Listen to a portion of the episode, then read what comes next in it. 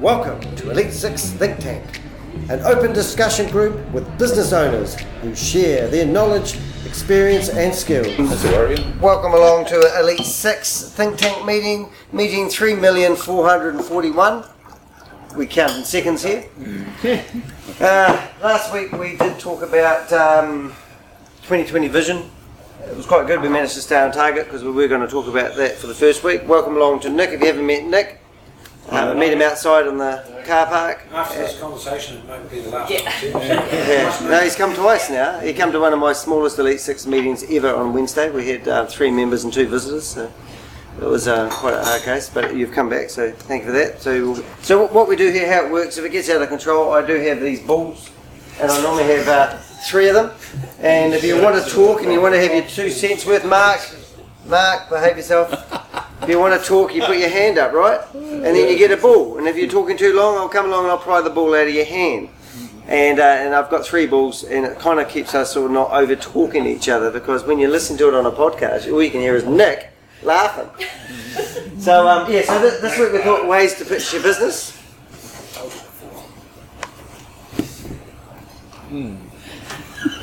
That is actually not a technical error. That is actually a big, long, dramatic pause. Uh, yeah. So, uh, uh, yeah. So, um, yeah. What else do we need to say? That's okay. What else do I need to No, that's say? fine. Anything else? No. No. All right. So I was talking about doing a picture, picture, picture. Picture, picture. Picture, picture, Right. So whenever I put my hand up, somebody say that word. picture, picture. And what I was talking about, I was actually challenging everyone in Elite Six to have a PowerPoint presentation ready to rock and roll that basically explains their business in a nutshell. So, for example, if you turn up at an event and the speaker of the day decides not to turn up, and somebody said, Ashley, I know what you do for a living, it's really interesting, you wouldn't want to hold the floor for 15 minutes, would you? Instead of wetting your pants on the floor embarrassing yourself, you could say, Yep, I'm all prepared for that. Have a go to PowerPoint presentation, or know your business well enough where you can actually structure a speech that sounds really, really cool for 15 minutes without it boring the hell out of everyone. Or pulling out a PowerPoint presentation, which is death by PowerPoint. Or I've seen many times, which I love when David says most common, the most commonly spoken words when somebody starts a, a speech is, "Can everyone hear me over the mic?" sort of talk. and it's yeah, and it's like, "Oh, yeah, can you hear me at the back?" And all of a sudden, the whole dramatic uh, yeah. So when you know your gear, when you can talk without a microphone, when you can talk without a PowerPoint, when you can talk without a, uh, a written speech, you know that you're um, you talk far too much. Yeah. So we thought of ways of pitching your business. So I, I got David yesterday, and we sat down for an hour, and I come up with a few go-to paragraphs where I could define what Elite Six was, um, and when I doing my Was? Bring it next. Yeah, yeah, I'd love to, but just won't, they won't allow me to. But the point being, I did a video, and I finished up had ten minutes of video of me explaining what Elite Six is about and the changes we've had and the rebranding. And then the videographer guy cut out cut out all the good bits and left me with two minutes worth of good stuff. And he said, but it doesn't all flow together. And I mean, oh yeah. So and I said, well, I should have done this at the beginning. I should have wrote a script out when somebody asked me about Elite Six. I can read a little paragraph that really defines exactly who we are. So this is what I come up with with David's help yesterday. He said, Elite Six is a progressive and forward-thinking organisation that brings decision makers together each week for an hour of interactive business networking. So I've got to learn to say that kind of word for word without actually looking at my notes when I'm looking at a camera. And the next thing is the key focus, Elite Six, is helping you build your business community, not just getting referrals and leads. Next one is the secret to our success. So we're telling people we are successful even if we're not. Is the support we give people in business. And I, I like that. And then the last last couple of paragraphs. Let me continue. Thank you. We will. Uh, we are unique because we're not industry based. Instead, we focus of in. Sorry, we focus on the individual's business. Sorry, I've got to learn this. Instead, we focus on individual business person. Uh, and their business needs. I've got to work on that one. We are all about business people helping one another improve their business and personal performance. Our unique proven format encourages our members to share their experience, knowledge, and skills with each other. It provides a supportive environment that encourages them to talk about their business, their challenges, their successes. And then the last two part is we're helping people build their business village. Something different. I'm Danny DeHeck. I'm really proud of Elite Six and the effective support it provides for people. Now is the time to go to the website and make use of the opportunities that we provide. So I quite like that because it didn't have any dating, it didn't have any negatives, and it sort of defined who I were. And I actually went away after doing that, and I thought, oh, I actually feel quite good about Elite Six. It's been a hard start for the year for us, getting everyone going. So sort of, if you were to pitch your business, what sort of five or six paragraphs do you think you could say about what you do? Uh, okay, if you insist. If I may, if that were a speech, or if that were, um, exactly what it is, you know, on a pitch or, or a, um, there's another name too, isn't there? A ramble? It's an, Doesn't really it's an matter introduction. It's an introduction. Yeah, it's an introduction. It's a uh, reminder to you of what you do. But whatever it is, it's also version 1.0. And as time goes on and you keep stuttering your way through that, and we've got a course that can help you on that. by. Did I stutter this? He's enrolled at it. so- I must be really good at stuttering because I didn't hear any stuttering. Oh, mate, you've been around me too long. Um, Say that again. but the Niles is a good place to start from. But I think that it is essentially version 1.0, and as you keep um, incubating that in your head, and as you keep reading that out to other people, to yourself, it will become version 1.1 or 1.2, 1.3. But as, as I tell people who write speeches, the hardest thing with writing a speech is the start. Because once you start, like even if you just rambled off five minutes of, of material, you've got a speech.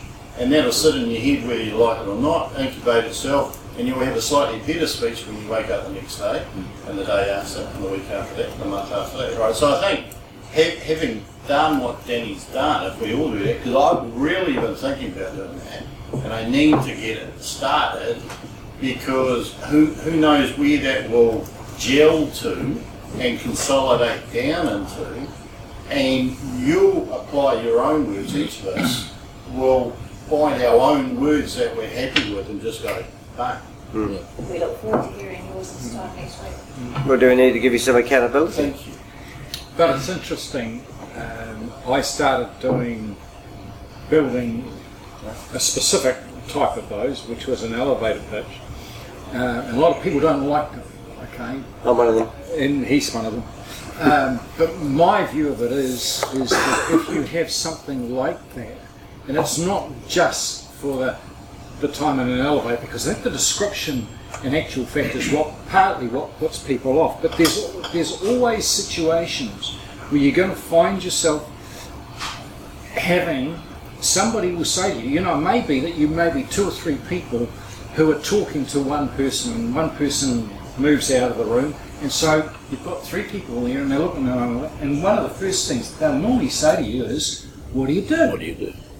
And you know, if you want to appear professional and proficient and capable, then if you mumble something around there that sort of floats around and is airy fairy, then what sort of impression are you going to make? You're going to make precisely the wrong impression. You've got to actually be able to articulate, and some people can do that naturally. I know Sharon can because she's very good in, in terms of her communication skills. Here's the thing a lot of people can't do it easily.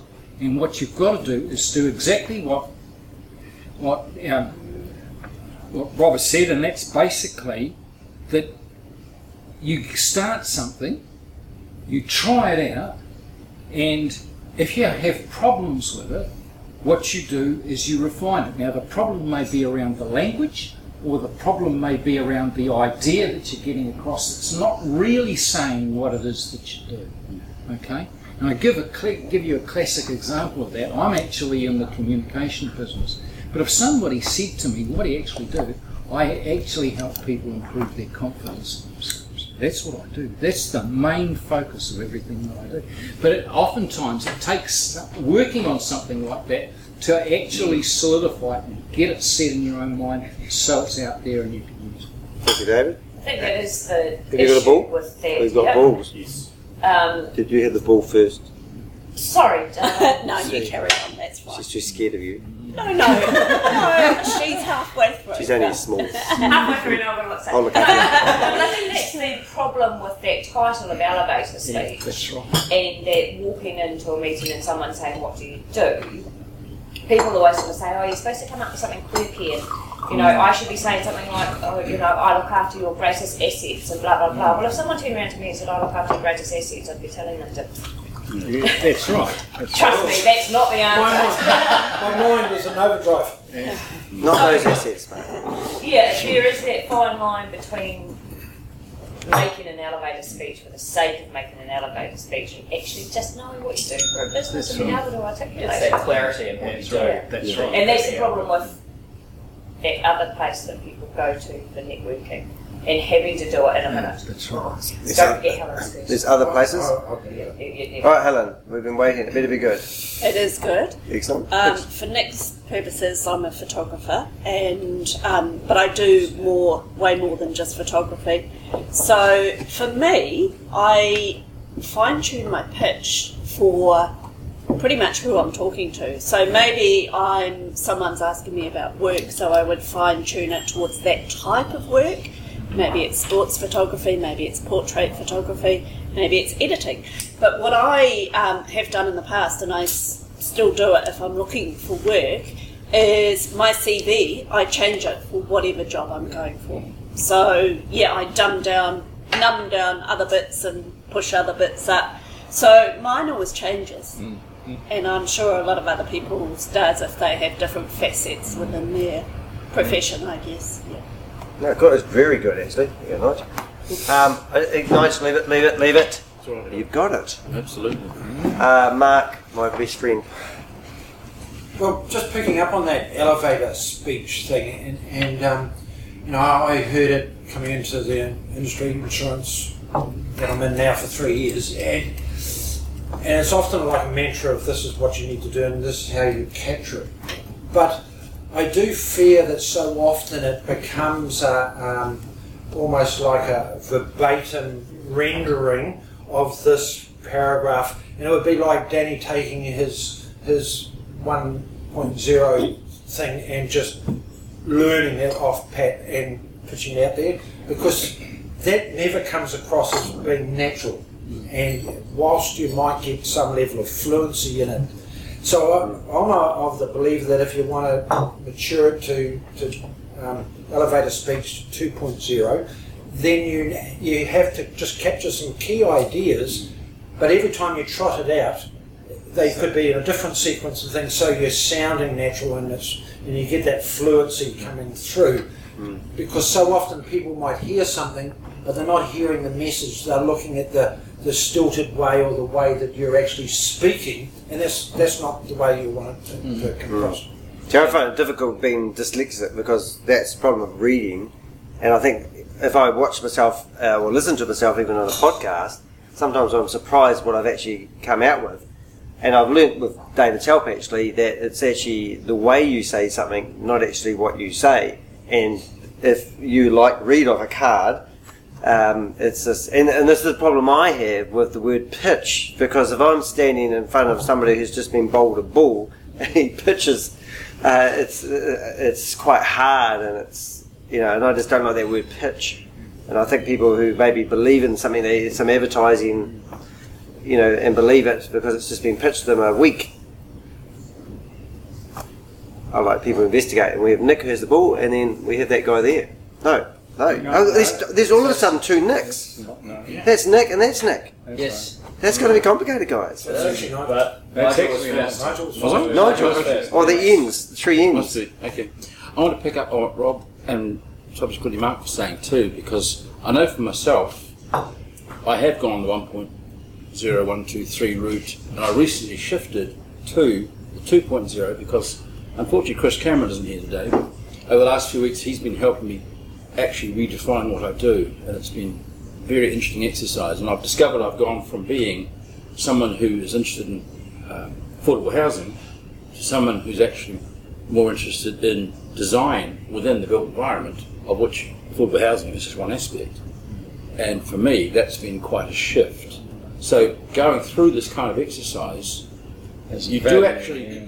you do actually end up refining your own position by how you choose to word it, if that makes any sense. Hmm.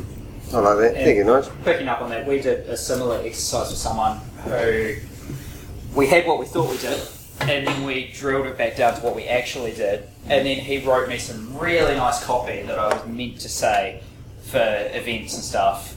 And what I realised is drilling it down to what we actually did means I can go off and ad lib what we do every time. Because if I read that copy out, A, it reads like it was written by him but B, it doesn't feel authentic. And like Helen, I adapt what I say based on who I'm talking to, particularly because there's three facets. But, but now you've got a But- better structure for it as well, haven't you? Yeah, But that's what I was saying, knowing those key elements that you Yeah. just pluck out. yeah. You We know, do tell this. your We do audience. this. We do this. Yeah, and that's and quite often I'll start with professional problem solvers for business, which is nothing like what our copy says. Um, but, but that's okay. That's what we do. Um, and then I'll broaden that as people ask questions. But it's just it's easier for me to ad lib than it is to try and remember. And he gets frustrated as hell because he's like, "How did that go?" I was like, oh, "That's not what I said." But yeah, But sometimes your advertising might need to meet the expectations of people in your industry. Yeah. But the reality is, like us, we're Yeah. business networking. People come to get referrals Yeah. and leads, and now we offer business support. Yeah. But if I advertise on my marketing material, we offer business support. I think anyone will search for it. no. So that's Well, they're know, looking for something like what I do as opposed to what you do for That's, business that- support. that's quite a major point of difference for you, though, isn't it? yeah, I, and that's why I struggle with advertising this sort of thing. Nick, I think. no, don't worry about that.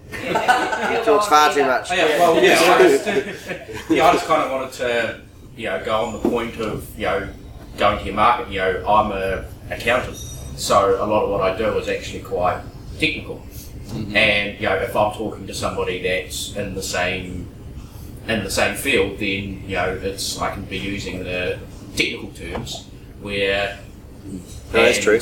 Then you know, and I like designed a whole, and you know, I designed a whole report that I thought looked um, amazing. Then I went out to my test person, and they just said, "I can't understand this. This is crap." you know, so and that and that for me was as a as a financial person looked great. To your normal business user, Yeah. wasn't you know wasn't so. Yeah. Great. wasn't- That, that's a yeah, great so it was- analogy. It was yeah. tailored for your particular audience, wasn't Yeah, it? Yeah. it was tailored for me, Not his audience. not Yeah. my audience. Yeah. Yeah, so I kind of then I then I went back and kind of worked with that person, and we got one that looks that And does it say something like you you made this much and you need to pay that much? You know what I mean? Because Yeah. from their perspective, they just Yeah. want to know how much tax they have to pay and why. But it's dressed up beautifully, though, isn't it? Eh? It's dressed up beautifully. Yeah. Yeah, yeah. Well, you know, and, and, and if that goes even further than that, that people like Nick are forced um, into barrels in terms of how they pre- present their information because they've got to comply with accounting standards. Oh, standards. that's true. Yeah. There's and, compliance stuff, and you know, and and you've got you've got all this inverted commas stuff, and without somebody like Nick who actually knows what the hell it all means Yeah. and can Yeah. interpret it, yeah that's the that's the bit is That's kind right. of turning it into yeah. you know, you're turning it into you're taking something and you've got one you kind of got your financial statement then you you almost need something with it that's the um, that's Yeah. plain That's the- that they that they understand and that's Yeah. what I'm working on. That's the customer interface where you actually Yeah, satisfy both parties. yeah, you satisfy both parties. And if you said, what are you selling? Oh, you- you're selling peace of mind to people in business Yeah, so they understand where their business is at financially. yeah, You know, if you say you're an accountant, I think bean counter, yeah. and you've got to make the figures, you know, but you do far more than that. Yes. Yeah, but so that's an But angle. that's really interesting because that goes back to what I was saying before. What'd you say? I forgot. What if, what if I went to Nick and he said whatever it was that you just said, I'd just go with a tosser. Would and you? I'd be on to the next accountant. Because you want something more technical. I don't want that. The What did you say? I provide financial. We'll give you a whatever it peace was of that peace of mind. Piece of- yeah, I- You don't want peace of mind from your accountant? You yeah, I do, but I don't want them to pitch that to me. Oh, right. You just Pitch. want the. This is what I do. This Yeah. is what I do. I actually just want to know that he's an accountant. Yeah. Which goes And against then you- everything that those elevator Credible speech people accountant. tell and then you and you eh, sort of a trust associated with the name Yeah. accountant. But, but you know, when you say I am an accountant, and you Um, might say I'm different because, or I'm a chartered accountant. But Well, Well, no, I not- not everyone is these days, accountant. But what you're, I, I what you're think, sorry, no, I, I think so often that Thanks, what Nick. you want in your accountant and what so many accountants don't actually often provide, they provide the books and the things and the numbers from here and here and you know it's being reconciled, all balances there. But actually, sometimes the accountants that make that point of difference to you as the client is that they're able to offer some sound and sage financial advice about you know, we're looking into this particular area. Are you aware that these trends are indicating such and such? So you're getting a bit more from it. That's what I'm looking for with you. Yeah, Cool. But, Um, but even more on that though, um, being an accountant is a bit like either being a lawyer or a builder or a photographer. There's a bit more to it. than that. What do you specialise in? Do you have a specialty within your audit, uh, within your accounting practice as an auditor, for example, or whatever it is you do? So I think that's always the next thing. I'm an accountant, and I specialise in whatever the arena is.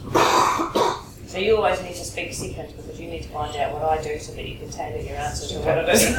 Um, I listened to a, an intelligent book once, and they said you should be able to find what you do in six words.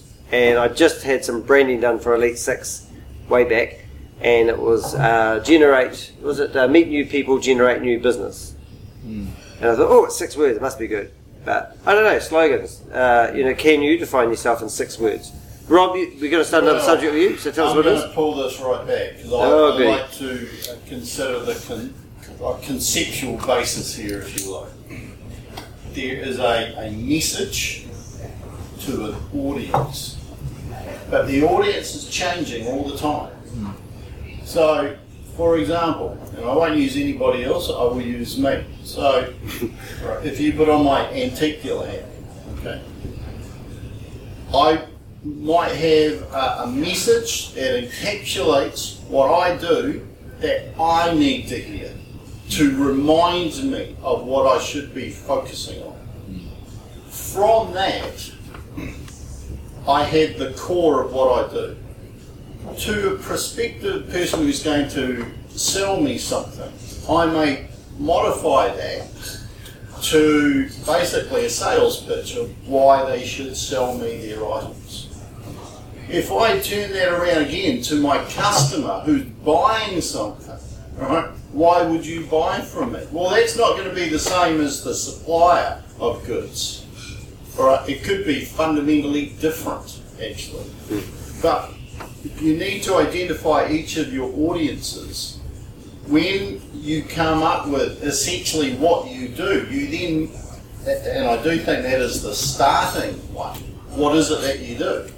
Uh, and then you can work out how how that refers to each one of your audiences. I've got an interesting saga for you. Hold on. I'm holding I, on. I think, I I'm think holding that on. if we do not identify each one of our audiences, Yeah. right, we will not have total clarity on what the message is. But I can tell you one thing: that when I was doing valuation services, right, it was exactly the same to everybody because they wanted stuff valued. That was it. And I think that one of the things that is actually coming up here is that when you provide a service, is almost diametrically opposed to when you provide a product, a physical product. Physical product. I, I was thinking if Fiona was in here, hello Fiona, uh, talking about her chocolate, it'd be very simple how she describes what she does around it tastes good. But we're different because our service may change depending on who wants the service and what they want from But her pitch would change because she sells wholesale. So if she's buying, selling a product to somebody who's going to eat it versus somebody who's trying to make a, a business, a, you know, a profit out of it, Yeah. or somebody who's maybe buying it uh, as a caterer and who's going to cook with it, you know. and that would again be slightly different. Sorry, because it, it flows directly. Get your hands off his Mine was too. Okay, here you go. Chicken. Yeah. Anyway, flying on directly from Rob. It's way too Um, much. Yeah. Yeah, Nick's crying. I, I agree that you have to, you clearly in business need to know your audience and the person you're communicating with. And I guess one of the skills that I brought into the insurance brokerage industry was my years of being a school principal. where I used to have to wear multiple hats. So I, I was able to talk to, to children at a certain level, to parents, to uh, teaching staff, to senior leaders, to Ministry of Education folk, to ministers of the Crown. And so by doing those sorts of things and recognising that, the style and manner did suddenly change. And I think in industry we need to be conscious of that, that we um, are fitting into those sorts of things. Don't. Oh, sorry, just just wait there, mate. Let me wait long enough. Um, thinking doing this pitch thing, right? If you were to stand up in front of hundred people and you had to do a pitch on your business, uh, you don't know what the audience is theoretically like to a certain degree. So that's sort of, you know, that's where you a would pitch is. know You would- where the hundred people came from. Yeah, you would still know was- enough about that audience. And if you're attuned to the, your audience, you will know in the first one or two minutes whether those first sentences that you're saying, how they're being read by looking at the front row or in terms of the body language. Yeah, and then you change your angle. Ah, ah, ah, it's Nick's turn. Well, I do think in that situation though that if you were talking to an audience like that, you would need to know why did I get asked here, Yeah. and and what are you trying to achieve? Let's go back to that after Nick Well, gets this. that's the same good, thing with the products though and the chocolate.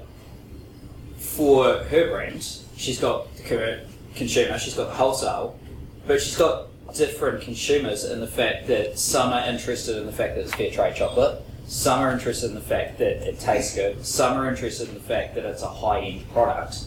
So it's still, while she's selling a product, she's still got different consumers that she's got to, and different consumer tastes that she's got to play to within that. So it's it's like talking to the kids versus teachers versus parents. You're still tailoring what you get across based on who you're talking to. And if you've got someone who's written you copy, it's going to look amazing on a website. That's the whole plan. But you've really, no matter who you're talking to, unless you tailor that every time to who you're talking to, how they're reacting, and how you actually get on with them. Like I'll say something very different to you to someone that I've never met before. I'll- I'm a lot less professional with you. Mostly. Everybody does. yeah, I can't, I can't 100% say I'm professional with everyone, but it's everything's got to be tailored because otherwise people are just, and it's that pitch thing. People are just like, what the hell are you trying to sound like? It's got to sound like you're actually. And even when you're writing and things, I'll quite often send an email to my dad and say, "Can you Yeah. write this in non-Sharon talk?" Translate. Can you write Yeah, it yeah. a bit more professional Yeah, than what. I've done? Yeah, See for can, hire? Can you translate? please? T for hire. yeah, I don't need that. yeah, sounds good.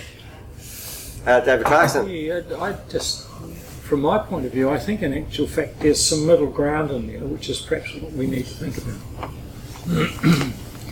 and I just wonder how many of us have been in a situation where somebody has said, has said, you know, what do you do? You know, what are you about? And you've come away and you've given them an answer, and you've thought afterwards that in actual fact I missed either one key point or, or two key points or something. And so, from, from my money, I hear everything that, that have been said, particularly around relevance, because otherwise, if it's irrelevant, going to want to know anyway? So that, that I think that's that's a, almost a given. Um, but I think unless we actually spend some time to get our ideas clarified, so that we know that we've got to at least cover those key points and that we don't forget them. And even if it's that a little acronym we have in the back of our mind to say, you know, we've got to cover A, B, and C, and D, or whatever. Mm. You go. So, just on that then, what would your suggestion be? You walked out of that meeting and you've gone, oh crap, I forgot to mention X. What's the follow up to that? Oftentimes you don't get the opportunity to follow up, and that's the problem. I, I find though that if you've had that and you've you're a little bit further advanced with that person, is that I will and there's already a Oh, little you can do a follow up. Yeah. I, I do I do a written follow up or text and just to get back there. Mm-hmm. But if you haven't got that relationship, that's the lost opportunity. Yeah, that's right. There isn't.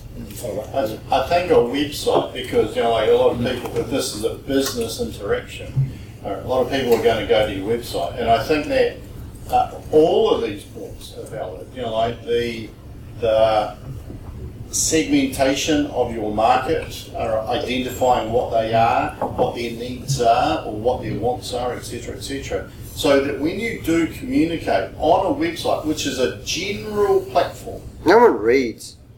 No, I can tell you what, right? And in a few organisations I've been in, website number one marketing tool, right? They know the product that they want. They go look at the websites. Website closes the deal, or or at least instigates the lead. Gives them credibility. But I th- well can give them the credibility as well. Yeah, maybe that's what it is. But whatever you're writing on that website, it has to, I, I feel, clarify your main points, as David has alluded to, while being careful and and understanding of the other segments and, and clarifying your main points in a way that will not turn any other segment off.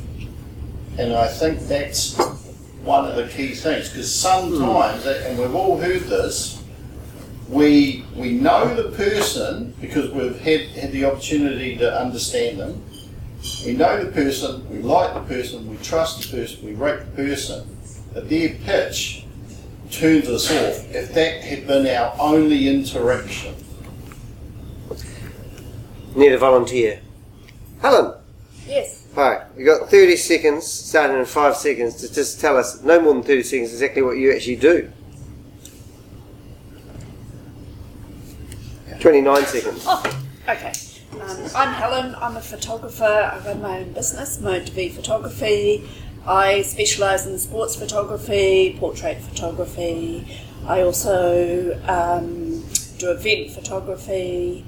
I edit photos, and um, I can do custom photo shoots for you. So whatever you would like, um, I can come in and organise that. Time's up. Yep. Okay. I think I waffled. Maybe. Could be. Hmm. Okay. So what did people what did people hear when they I was just using an example. I mean what did, No, that was actually pretty. I think two alarms. yeah. Oh, that was good. Yeah. David might have been counting a bit more than me. I wasn't going. Yeah. I didn't actually. I only heard one arm. Isn't that funny? Yeah. So the first thing I always get from Helen is, "Hi, I am Helen Oakes. I'm a photographer." So that that's Is that good? well. I think that's a necessary. I don't Yeah. know. It's a necessity, Yeah. and that's polite, and that's not assuming they know who you are. Yeah. Exactly. Because I think people assume who they are. I, I'm sorry, Yeah. I may, I I remember going to a presentation once in which a guys stood up and said, I'm not going to bother introducing myself because you all know who I am. I hate that. Oh, and you went on from there, Yeah. I'm thinking, I have no idea who you are. Yeah. I said to a guy afterwards, who's that arrogant so-and-so? He said, oh, that's who it was. Prime Minister of New Zealand. Why do Zealand. you call him arrogant? I Oops. I had no idea who he was, but he just assumed it. Mm. Dreadful. Yeah. So it's, it's etiquette in it, isn't there? I had a situation yesterday. I've been dealing with a new development company based out in Lincoln, and I've been talking to the airy fairy marketing guy. Really, put it that way. Um, Did you tell him that? Sure you did. oh no, he, know- he knows it. Anyway, I went down yesterday to go to their offices to meet the rest of the team and to go and have a look at one of his buildings. And he introduced me effectively to his boss. So he just said, This is Sharon from Calovo. Partway through the conversation, he said to me, So, how'd you get into property management or whatever? And I said, Oh, blah, blah, blah. Um, and so then I came back to Christchurch and bought the franchise. And he looked at me and he went, Oh, so you're the franchise owner? I said, Yeah. And he went, I better change how I start talking to you then. What? And I Is this just. the airy fairy photo or the big bloke? No, no, this is the big bloke. I just. Different, lots of respect for different people. in a way, Yeah, Yeah. and I just thought, because I've had people say to me before, oh, you're just a property manager. I'm just like, oh, whatever, get out. Um, but because I never introduce myself as the franchise owner or anything like that, I just say I'm a property manager. The um, the thing I thought Helen could have. So, so what did you learn from that by that one, Aston? Not leaving. Touch him in the nose. That was a twat. Yeah, no, um, yeah, That's exactly what I was about to say. Same word. that's Hopefully, all right. hopefully he doesn't have podcasts. It is really interesting, and I probably did learn that in certain environments, and especially when I'm talking to someone who is a developer and could mean a lot of business to me down the track, that maybe I do need to say that. But my Modesty. Well, well, yeah, I mean it's just my personality. I'm, I'm just. This is what I do, and I'm just Sharon, and I don't need to tell you that I own the business. And Remember James, and he said he just he does um, he used the word just, and he said he owns a small picture framing business, and then he just all of a sudden removed the word small and never said just, and it's hard because that's like an and or an art or a bar, uh, you know. So you are franchise owner. That doesn't sound that great, but I mean, you know what I mean. It's But to him, that was probably going to be the bit, you know, I walked out of there with him going, okay, well, these three get finished on blah, blah, blah, and I'll talk to you about taking over management. Or, you know, so just just going back to Helen there. I, I because I know Helen well. yeah. yeah, I, w- I would have, I would have liked to hear her saying uh, I'm a photographer and I'm passionate about doing sports photography, and I have some of the latest and the greatest technology in my business that I love using and capturing those moments for youth or whoever it is. Do you know, it's funny you say that because I've sat here and my mind's ticking over Yes. going, I should have said that, I should have said Yeah. that. It's because I'm on the spot and then I was struggling at the end to go, what else? Um, yeah. yeah, But if I had that rehearsed, I would definitely, yeah, include that sort of stuff. Yeah. Opening stuff. yeah, that's really cool, and that, that's an awesome example. Now, we Yeah. sorry I I interrupted. it is an example though of of that impromptu ad lib was version 1.0. Yeah, exactly. Yeah. And Yeah. you're already incubating. Yeah. I'm already thinking, what could I have added? Yeah. You missed out mode de vie. And if anybody. No, I said mode to Yeah. be. No, I don't she did. No, wait, wait, wait.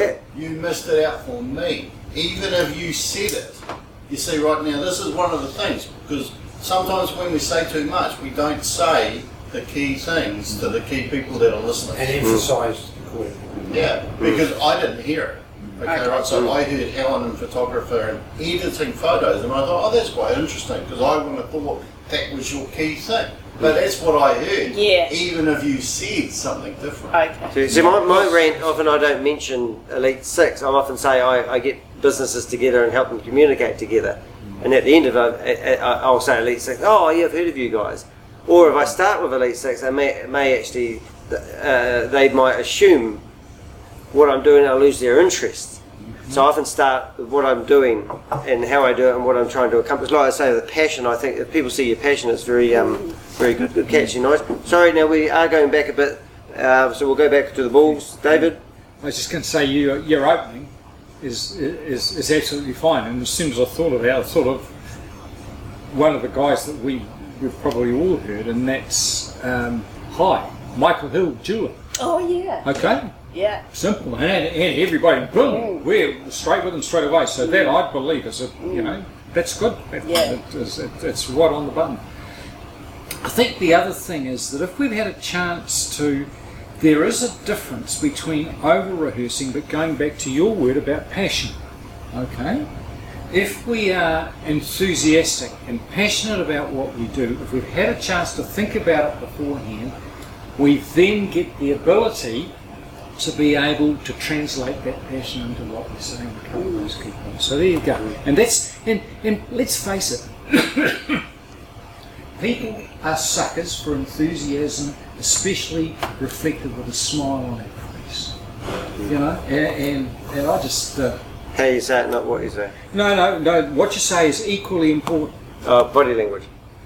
No, no, but forget about the. Let me get one right.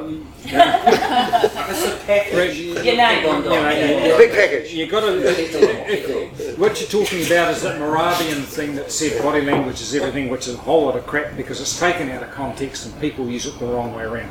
Okay. On the course, I'll, I'll tell you how the right way. Yeah. Brilliant. Right now we've got uh, we've got Nick, Nigel, Nigel, Nick, Look Nick, at you, you organised. yeah, Nigel. Can I go back to Sharon for a minute? Sure. It's your comment about being a property manager.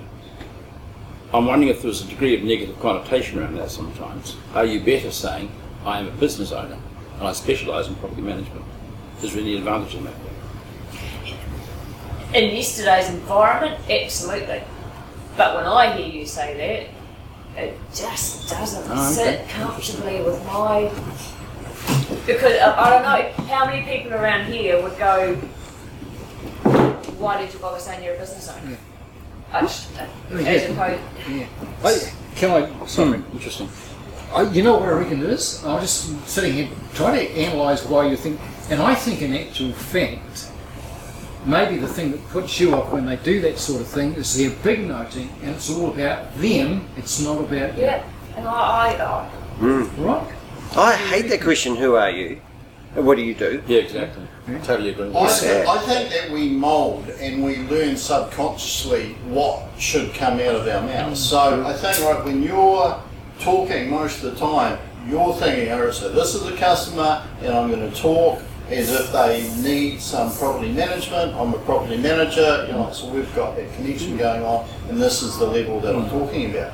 But if you actually went into an entrepreneur group and you said you're a property manager, they may think, well, that's kind of like an employee type of thing, you know, why are you in this room? But if you walked in the room and said, I own a property manage, manager Yeah. company, okay, right now you're an entrepreneur. So hmm. It kind of depends how, how you want to present yourself.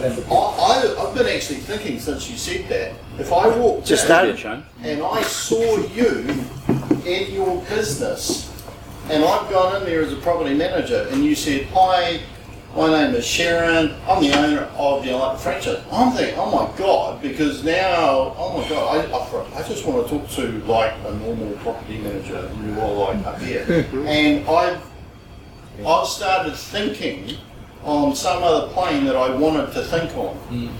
You know, Yeah, but, then, but the reality is that that's not happening because while you're in there, and that's been said, you've got a greyhound licking the back of your head.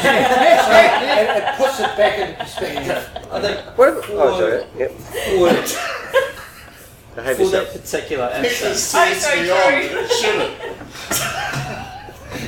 no, sorry. I think for that particular instance, it actually comes right back to what we said at the start: is picking your audience. Yeah. And because he's a property developer, and this is a gross generalisation, but he's probably got the, an ego the size of Christchurch.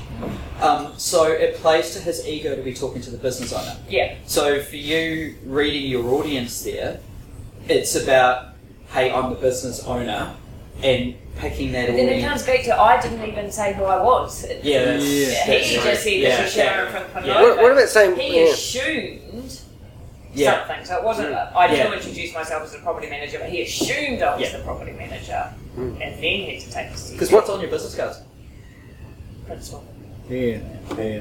What about That that. that Yeah. what about saying you manage a, a, a team of property developers? As property Yeah, managers. it's, Uh, it, it just doesn't. I guess I was brought up really quite common, and I don't put labels onto people, and it really frustrates me. Well, this, is- this is a really good topic, though, isn't it? just- I know, yeah, and it's the same thing I struggle with as well because, yeah, having the company as well as in going out and doing the work, hmm. it's really hard to work out when you say you own the company hmm. and when you when it's actually in your best interest just to be the monkey that does the work. Hmm. Um, At the end of the day, if he wants to use our services, you uh, know, my dealings will never really be with him, but if they want to use my services, then I am a property manager, I do my job bloody well, who cares what my title is? his ego.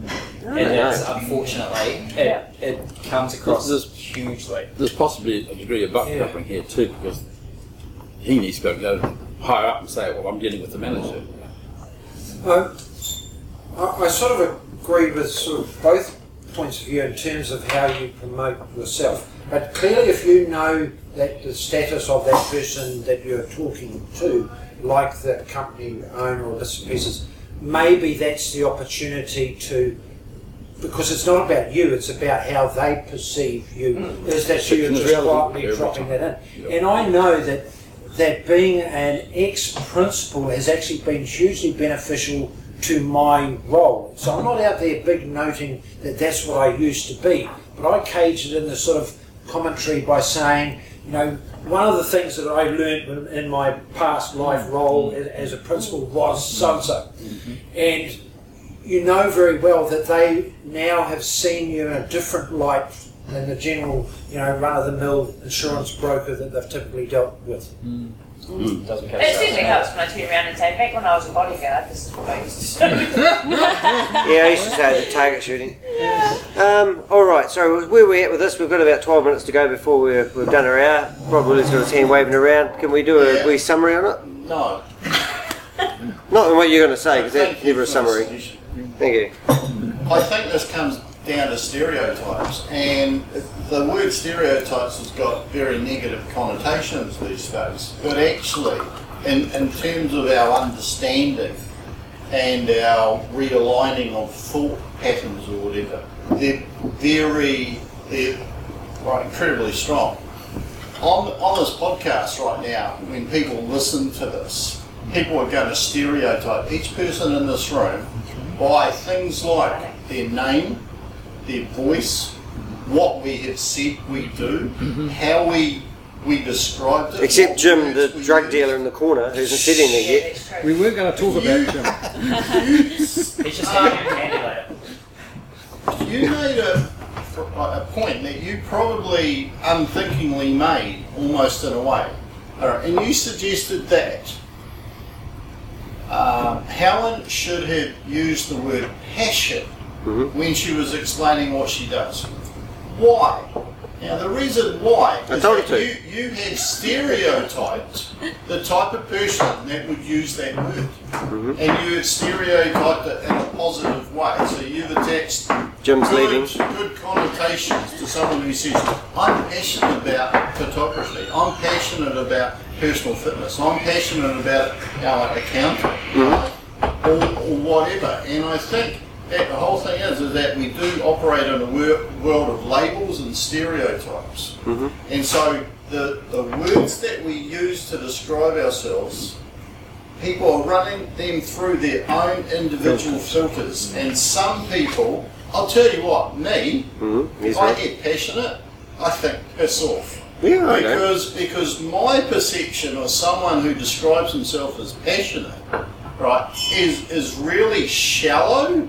It's really focused on business. It is jargon, and to me, it is quite impersonal language because I have never gone to a barbecue or a social event in in my realm and had someone goes, "Oh my God, I'm so passionate about." You know, from my college lower heart. So don't use that, You that, just Alex. wouldn't be around those type of people. And so that person is a total disconnect. What if I But in said? Christchurch, it may not be. What if I said because part of my photography, I absolutely love editing. If Would you that said I alright? love editing, Yeah. I instantaneously relate Yeah. to that. So i- it's the things that you say, the listener Yeah. Hears or senses that you are passionate about it Yeah. Yeah. and what you say, Yeah. rather than saying you're passionate. Yeah, I used to. Um, another story. I used to work in television, and I was really proud of my um, time in TV and what I did, and it was a really high pressure job. And I'd often say to people, uh, they'd say, "Who do you work for?" And I'd say, and um, and what I would get back, and I think it was just jealousy, was, "Oh, were you the one that made the mistake?" Blah blah blah, and I would always get that. And I worked in Australia for the ABC, and I'd say um, I'd work on sports events, and I had friends that would go, "Oh my golly, that picture is so bright and so dark. Did you work on that?" And I'd get all this flack, and I would, and I got sick of actually saying that I worked in television because everybody would be really negative You needed a different group of friends. well, yeah, and, and I did graphics as well, so the graphics that came up on the screen, and you know, uh, yeah, there's always mistakes in the graphics because you can't get it perfect half the time. Keeps the and then away. I would get that again. Oh, did you put that up? Oh, someone put the wrong picture up, and they have no idea Just it. Say, oh, I did. what goes into the background of it Like and who puts the pictures parts in the up. and yeah, they thought I did everything. Yeah, camera. Yeah, everything, and it just used to really piss me off. And and I often, you know, I sometimes get that with photography. Hmm. And why are people like If you that? had that you worked in TV Yeah. on your website, Yeah. linked to photography, I would think that's a plus. Yeah. But it could have been that in, in that environment, them running it through their filter, they thought you are not name dropping, but you're um, Big noting. yeah. Yeah. Yeah. That's often why I don't say it as well. And some of the jobs I've worked on are quite big, and so I don't mention it. I worked for, here's name dropping, I worked for Anne Geddes, the baby photographer. Oh, did you? And yeah, and I don't tell people because people are Did like, You didn't tell "Oh, me? No, I probably haven't. Yeah. Thanks. I just say I used to work for a baby photographer because people think I'm big noting and dropping names, and so I don't say those things. I used to work for um, the Prime Minister of New Zealand, paid my taxes. Yeah. Um, David's busting to go, we've got five minutes to go. Yeah, What about Nigel? yeah. I'm, I'm, I'm going to counter with, with what Rob said. Um, I think if somebody says to me, "Hey, I'm passionate about doing something, and it's in my face and it's in my eyes," I'm not upset about it. There is nothing wrong and nothing bad about the word passionate. Here into the first lesson. Passionate about public speaking. And if you saw the animation, yeah. I thought he was passionate about So would you, would you rather work in a job or do something you're passionate about? Definitely. They should be the same. Both. Yeah, that's Yeah. Yeah, it's cool. Nigel. Yeah, Nigel. The only thing I was going to say is, in the back of my mind here, I'm wondering to what degree the Kiwi tall poppy syndrome Yeah. coming through. Yeah. It is. Yeah. We are huge. It We is. are Yeah. big on that. Yeah. You talk to the Americans, Yeah. and they'll be like, "This is me, and I'm Yeah. the best Yeah. at. Yeah. absolutely. But then you Um, sit in a meeting and listen to that and you're like, oh, for God's sake, Yeah. shut up. Yeah. But that, I reckon that's changing now in this country. I think actually tall poppies are more acceptable now than they have been. Michael Hill Jeweller's a good example. Yeah, yeah, yeah. You know? Um, so, sorry. I was going to say there's an interesting story around Michael Hortula though, Yeah. and that is that when they really concentrated on him as the person some years back, they realised that if he was to die all of a sudden, the whole thing would fall over. Yeah. So they spent a couple of years transitioning from him as the person presenting to mm. advertising, which they sort of pulled him out of it. Mm. Briscoe's His comes to mind as well. That lady, they had that one model all the way through. Oh, yeah. My, and just mm. finishing with the Michael Hill thing, when he started up in Whangarei, where, is, where I come from, my mother was his first employee. Oh, is that right? Yeah, cool. right? Michael Hill Jeweller. And it interested me too because he also tried shoes, and it was a bad Yeah. flop. That's right. That's Very right. badly. Yeah. Was it before the jewellery? No, no, no, no, no, that was after. He was trading on his Yeah. name with oh. his shoes. Yeah. Because in my mind, I can remember some photographs of shoes sitting on loaves of bread. Oh. But it was his wife, Christine, who was the creative genius behind it. Oh, yeah. Oh, Yeah. okay. Yeah. Right. Yeah, behind every good I man think- there's a woman. Yeah. I think with the shoes, he thought he had he had the business model and he could apply it to anything. Exactly, it didn't Yeah. work. Right. I got, I got another scenario for you. I um, when I'm with somebody and I uh, somebody else introduces me, uh, I like the words that come out of their mouth describing what I do, because there's two oxymoron on that. Is that basically I'm obviously they have understood what I do and, and they get it. Uh, and they've explained it to somebody else in a different way, which is more sincere rather than me pitching. So that's why you know we are in a kind of a referral network in a way that we refer each other, and we like if I said, look, you've got 30 seconds to explain what Helen does. Helen would probably be sitting there going, "Oh, that's quite cool." You know, they've picked up things I didn't realise about my business. You know, He's passionate about sports. can't use being passionate. I saw, I saw a, well, I heard, heard a comment last night about a person who wanted to promote what they were doing to a different type of audience. Mm-hmm. And I'd, I'd heard that happen quite a lot in this particular group. And the first thing that pops into my head is why would you do that? The fact that you're not attracting that audience means that there's something about what you do or who you are or whatever that that audience is not your natural audience, right? So I think that if, if we are going to uh, create a pitch or, or whatever it is that you want to call it, right? You know, if you want to change the word because you don't like pitch, whatever, that consider who is my current audience because this is the one that obviously I am relating to. All right, so what would my current audience want to hear? Because if you're going to put something on, on, on the website, that's probably where you need to go. Accentuate your strengths rather than trying to eliminate your weaknesses. Your weaknesses, you may not understand why they're weak, but they obviously at this time are. No, cool. So just uh, one minute. Uh, takeaways for today. What did you get out of coming in the door today? What do you think? You think? Oh, yeah, it's a new way of thinking. Are you inspired to go write something about your business? Say that again, please. Visual images of Rob. Okay. Shall I put that for takeaways? Yeah. I don't think anyone else Take has it them. away. Anyone else? If you could take it away from me, I'd be really And we did have, um, we've got uh, a couple of three people who, who said they were going to be here today, but they must have got held up unfortunately, so we are down a few members. again. Give me some takeaways. I, th- I think there's Take away. been a whole diversity. Know your diversity, audience. Whole diversity of opinions, but when you sort of pair it back and put it in together, it actually is, there's quite a lot of synergies in there that we're pretty much on the same page around those sorts of things. Yeah. And I don't care what you say, just be authentic when you say it. Yeah. Yes. Uh, Authenticity, yeah, that's really cool. All right, and next week's topic: uh, define who you are. That's dangerous.